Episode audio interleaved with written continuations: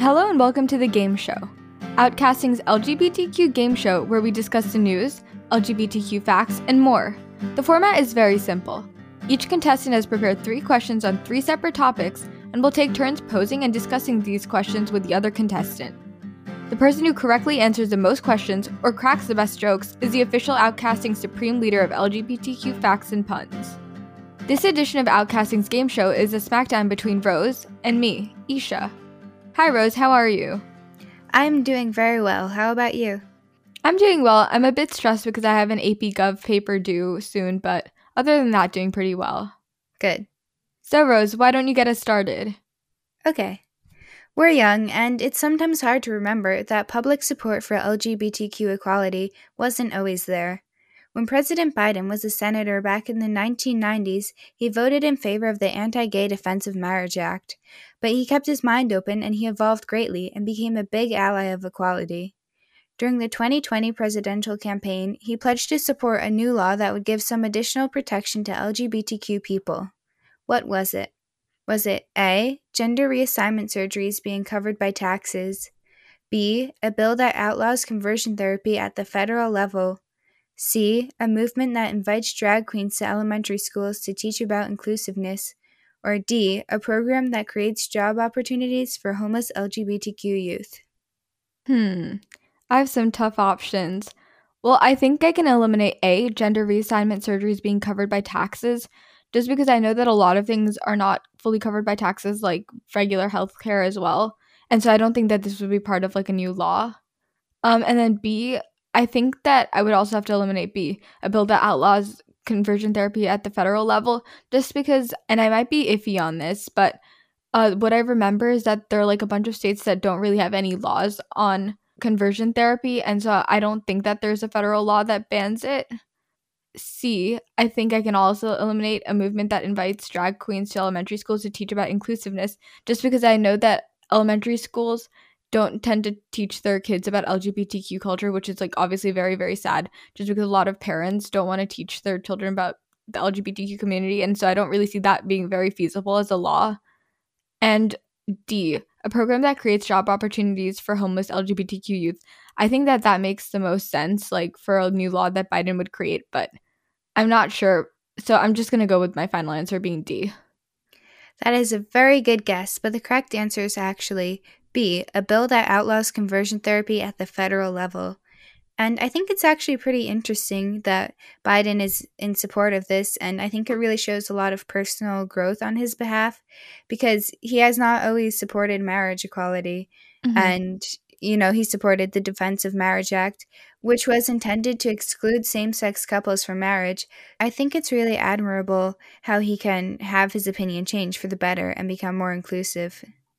Yeah, I think it's really great that he's pledging to outlaw conversion therapy at the federal level.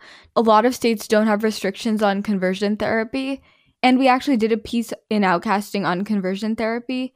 And what was discussed was basically the people who go through conversion therapy have awful experiences and often develop all sorts of mental disorders afterwards. And so it's just really great that Biden pledged support for banning conversion therapy. Yeah, I agree. I really hope it works out. Okay, so now I think it's time for me to go on to my first question. Let's do it. DaBaby is an American rapper known for his popular songs, which can be heard all over the radio and TikTok. Why did DaBaby receive backlash online after performing at Rolling Loud, a music festival in Florida? Was it A. He said a slur towards gay men? B. He said that being gay is a sin and that all gay people should burn in hell? C. He made harmful comments about HIV and AIDS? Or was it D. He said that electroshock therapy should be used to cure people of their gayness. Okay, so I think I read an article about this, and I'm going to go with C that he made harmful comments about HIV and AIDS, but I feel like he also said a slur while doing it, but I could be wrong. So I'm just going to go with C.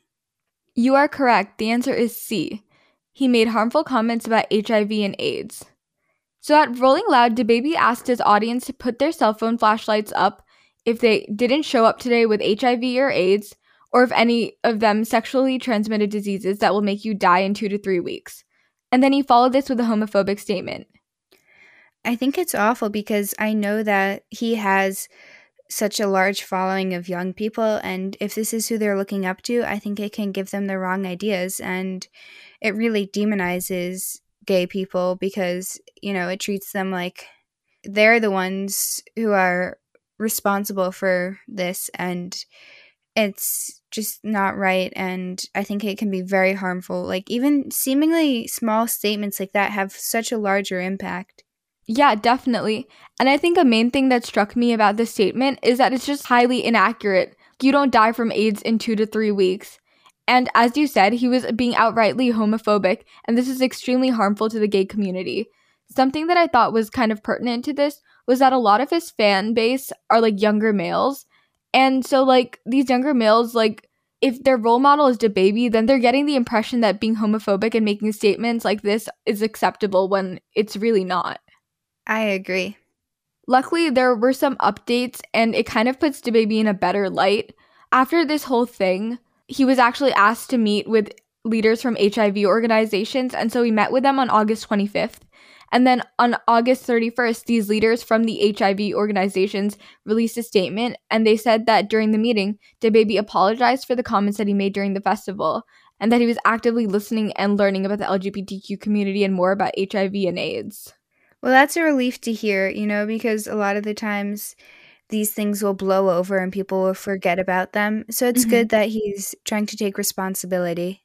Although something that I do have an issue with is that while we are following this case and seeing that DaBaby's trying to learn from his horrible actions and things that he said, there were so many people that heard DaBaby say these homophobic comments and that these people are probably not following the case and so they don't realize that DaBaby is actively trying to learn and educate himself. And so as I said, these people are going to be the same people who are going to perpetuate these homophobic statements. Yeah, that part is a little upsetting. Okay, Rose, so you have one point and I have none. I think it's time to get into your next question. All right. Well, we all know that LGBTQ safe spaces have evolved over the decades as technology and public opinion have shifted. But historically, members of the LGBTQ community were not always accepted as individuals in social settings. Coming out as gay or trans was seen as a punishable offense. During the most impactful periods of hate in the United States, many queer people would resort to socializing in bars and clubs that catered towards the LGBTQ community. Currently, the internet's anonymity and guarantee of easy socializing supports a younger generation of LGBTQ people. In these safe spaces, an addictive feeling of comfort and widespread acceptance connect the young and old LGBTQ generations together. But before the expansion of the internet, LGBTQ people socialized wherever they could, often in secret or at places that only tolerated LGBTQ patrons. During this period, LGBTQ people were often forced to hide their sexualities and gender identities in public due to fears of violence and even threats of jail time. Even the slightest glance at a stranger may come off wrong. Many LGBTQ people would find themselves in bars and clubs that catered towards queer folk. These places gave them a safe space where they could socialize, be who they are, and not feel afraid of humiliation or scrutiny from others. From there, queer bars would be the foundation for a sense of community among LGBTQ people and also play a role in being the setting for political activism. Unfortunately, things were far from perfect, and these locations often faced harassment from local officials. In New Jersey, anti LGBTQ liquor laws were passed to give law enforcement the reason to raid LGBTQ bars. Then on June 29, 2021, New Jersey's now former Attorney General publicly apologized for its past anti LGBTQ liquor laws that gave incentive for law enforcement to target LGBTQ bars. What was New Jersey's response to its past liquor laws that systematically targeted LGBTQ venues? Was it A. Demolish a statue of a homophobic liquor lawmaker? B. Revive the laws with stricter guidelines? C put laws in place to protect LGBTQ establishments, or D, establish a better working relationship with LGBTQ bars? I think the answer is C, laws put in place to protect LGBTQ establishments, just because I think in my mind that would be like the best thing they could do. So my final answer is C. The correct answer is actually D, establish a better working relationship with LGBTQ bars. Ah, I was so close. D was my second next choice. Mm, next time. I think this is a really good step towards progress and step towards change. And I'm very glad it's happening. I think it shows maturity how they can, you know, instead of just pretending, you know, the past is the past and it doesn't matter, they're saying it matters and we are doing this and we want to make it better. Okay, so I think if you have nothing more to say, that I can get into my second question. Sounds good to me.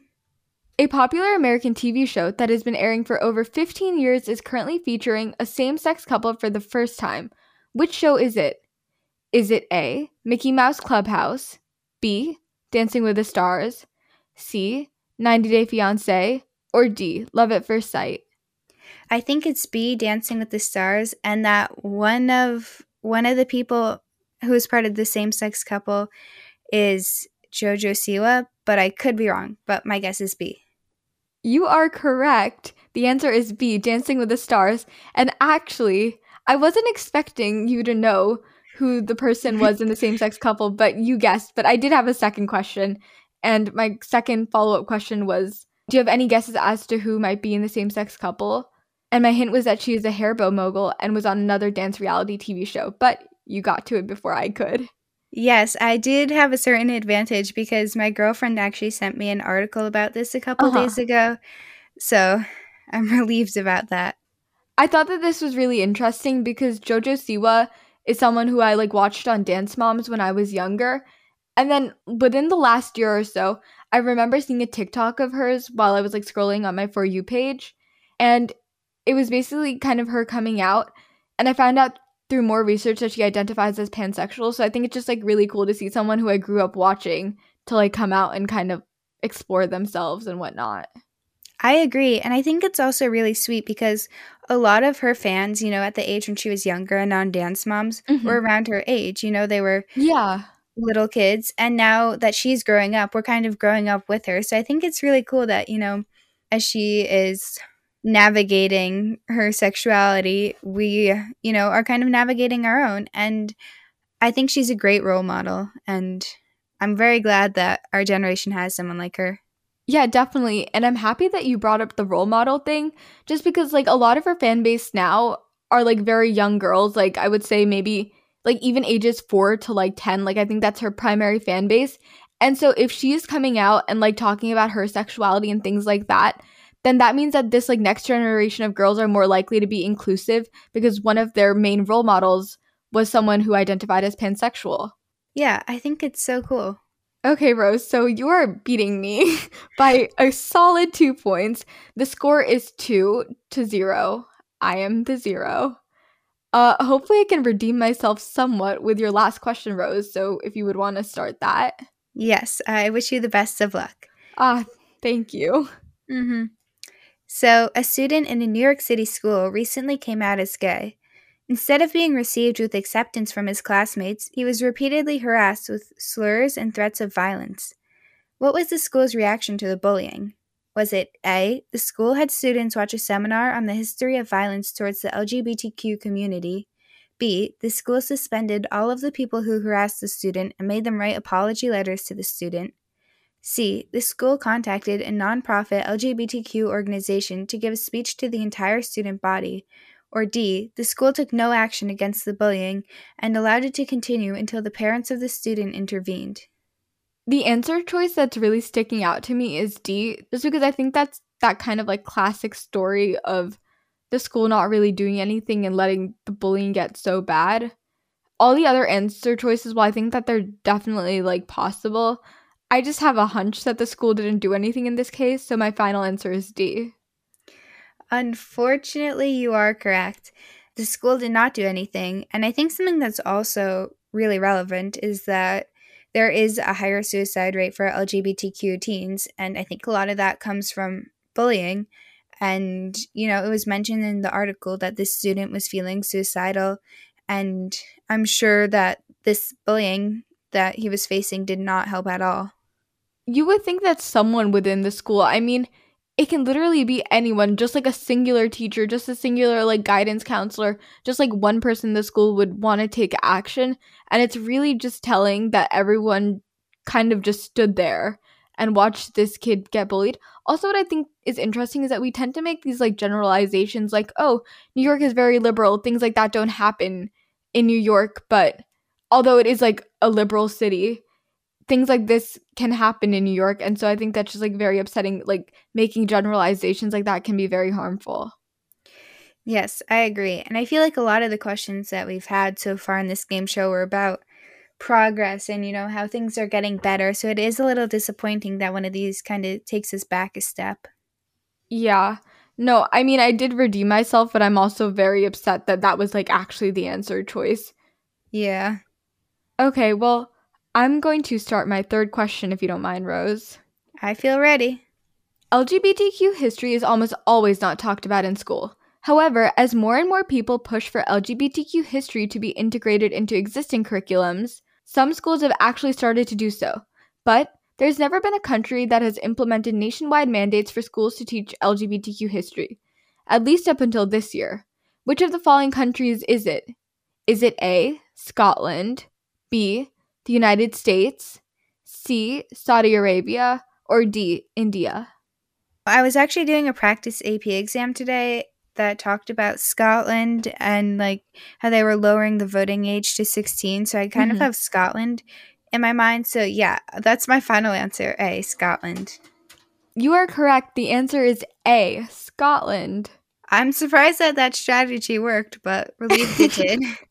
I mean, it was like a valid reason because I think it's like a very progressive thing to lower the voting age to 16 and so it kind of it kind of fits. Yeah. So something that I thought that was interesting was like why wasn't this covered in the mainstream media? And I know that like it's Scotland and Scotland isn't really covered in American media, so I think that's definitely a reason. But do you have maybe any thoughts on that? Well, I think a reason it could be not covered in American media is because it's a little embarrassing, I guess, that like another country is more progressive than we are because you know there are a lot of homophobic people in the United States. Mm-hmm. So it could be like they don't want to show it, but because they don't support it, or it could be that they don't want to show it because they're embarrassed. Yeah, I think the US has this like very ethnocentric view where they're like, "Oh, we're better than everyone. We're more progressive in terms of everything. We're more modern, yada yada yada." And so it's like a country like not that there's anything wrong with Scotland, but like another country is in my view is better at teaching LGBTQ history, which like they objectively are, obviously, if they're implementing a nationwide mandate. Yeah. Well, good for Scotland. So, what do you think about LGBTQ education in schools or the lack thereof from your own experience? Well, there has not been a lot of it in, you mm-hmm. know, in my schools. I think last year we did do something for June Pride Month, mm-hmm. but other than that, we haven't really done much. And I do think it's important because I think prejudice is taught and mm-hmm. I think it can be untaught and I think school is a great place to do it. Yeah, I remember last year in my AP US history class, I was like actually surprised when my teacher started talking about the Stonewall riots. And it was such a little thing, but I don't know. I was just very surprised. And then it was also like a question on one of our tests. And it seems silly, but I think compared to like what I've learned about LGBTQ history, in the past, which has been literally nothing, even one question on, on a multiple choice test seemed like a lot to me in a good way.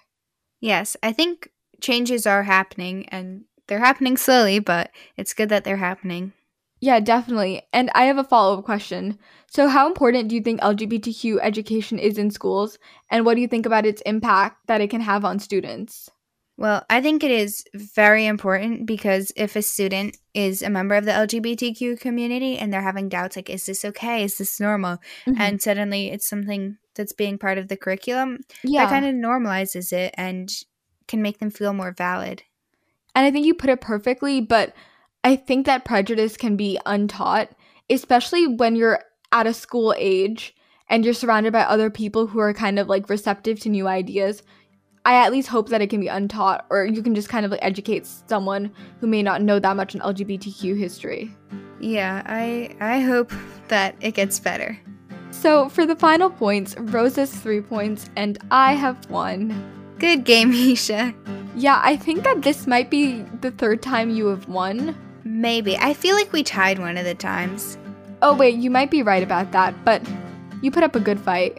Thank you. You know, I I like your I like your logic that you use for the questions to process and eliminate them.